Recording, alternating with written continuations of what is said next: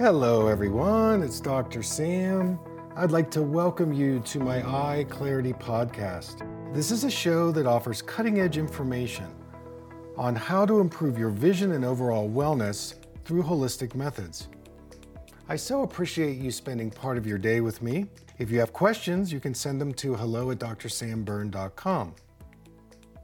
Now, to the latest Eye Clarity episode.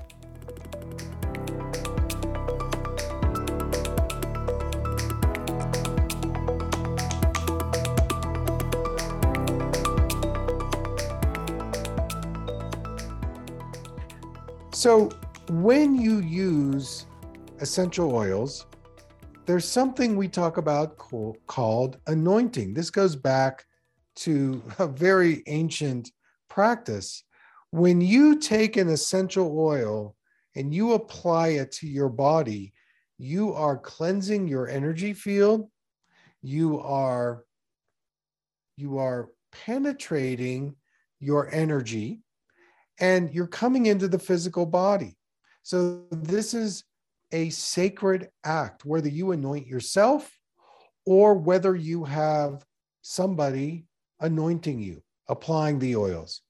You know, in some of my uh, aromatherapy intensives, we would have people in the class, and there would be on the last day, you would partner up and one person would be giving a treatment and one person would be receiving a treatment of the essential oils. And I would have maybe 200 essential oils up on my table, and people would go up to the essential oils and they would intuitively say, eh, you know, I need a little bit of neroli, I need a little bit of ponderosa pine, I need a little bit of tamarack, so it would be very intuitive. They would learn all the basics the first two days, but the third day, there is a very strong intuitive nature related to essential oils. And they would choose those oils and they would be treating their partner by doing some kind of a massage. And this is the power of anointing. I used to see it at every class.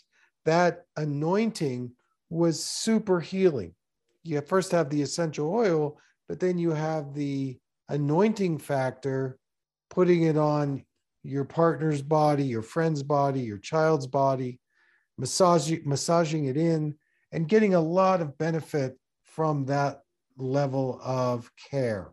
Now, in some aromatherapy circles, they talk about applying one single essence that's another term for essential oil. Or you can layer the essential oils one on top of the other. And there are different ways that you can apply them on the skin. There's certain ones that you can drink. There are certain ones that you can put in a diffuser and s- spray it in the air. And there are actually some that you can apply internally. Now, since this is for many people a beginning for them, where do you start? How do you work with it? Well, before we get to that, it's important to know where do these essential oils come from? You know, the companies I work with, they practice wildcrafting and biodynamic farming. They put a lot of power and resonance into the essential oil, they're not using mechanical equipment to harvest, they're doing hand harvesting.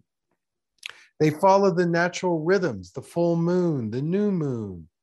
They don't do machine pouring, but they hand pour it.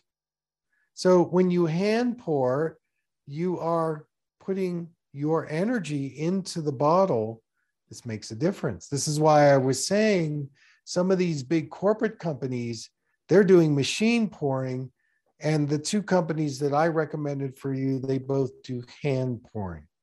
And since we're working with vibration and energy, the whole idea is the higher the frequency, the healthier we're going to be. Now, in my in my exploration, I like to look for local farmers, small far- families that maybe generationally they've been in the business because the field of aromatherapy has certain certainly gotten very um, well let me say people get on the bandwagon and they may put a trace of rose or lavender in their soap or their you know their shampoo but it's not really having a therapeutic effect. It smells nice but it's not really creating the change that we need to create. Now when we talk about essential oils specifically these are organic substances. They are derived directly from the plants. They're very diverse and how they are created is the plant part is heated up, boiled, and steam starts to emerge that contains both the essential oil and some water vapor. And we're going to be talking about hydrosols, which are the mist, and the regular essential oils, which is very concentrated. Just want to say there's a real complexity to the essential oils. There's a, a real intelligence to these.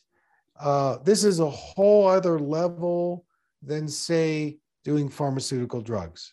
Okay, these are coming from the cosmos, the plants, the trees, the roots, the grasses, the flowers, the bark of the tree, and so on. So, one of my favorite oils is peppermint, and it helps support the nervous system, the liver, the skin, the immune system. One of the great things I love to do with peppermint is take some cotton balls, wet them, maybe tear them in half, wet them, put a drop of the cotton ball, uh, a peppermint on the cotton ball, and stick it in your ear. Maybe not in the main part of the ear, but above the main part of the ear on either side. Wow, is that going to give you some mental clarity? Peppermint, you know, we think peppermint is used for digestion. I use it sometimes when I'm hiking because it's so yin, it's so cold. I'll wet my bandana, I'll put a couple of drops of peppermint oil on it, and I'll wrap it around my neck, and that really cools me off when I'm on a hot hike. So there's a lot of applications to these essential oils, and peppermint is one, not very expensive. You should have it in your your care kit.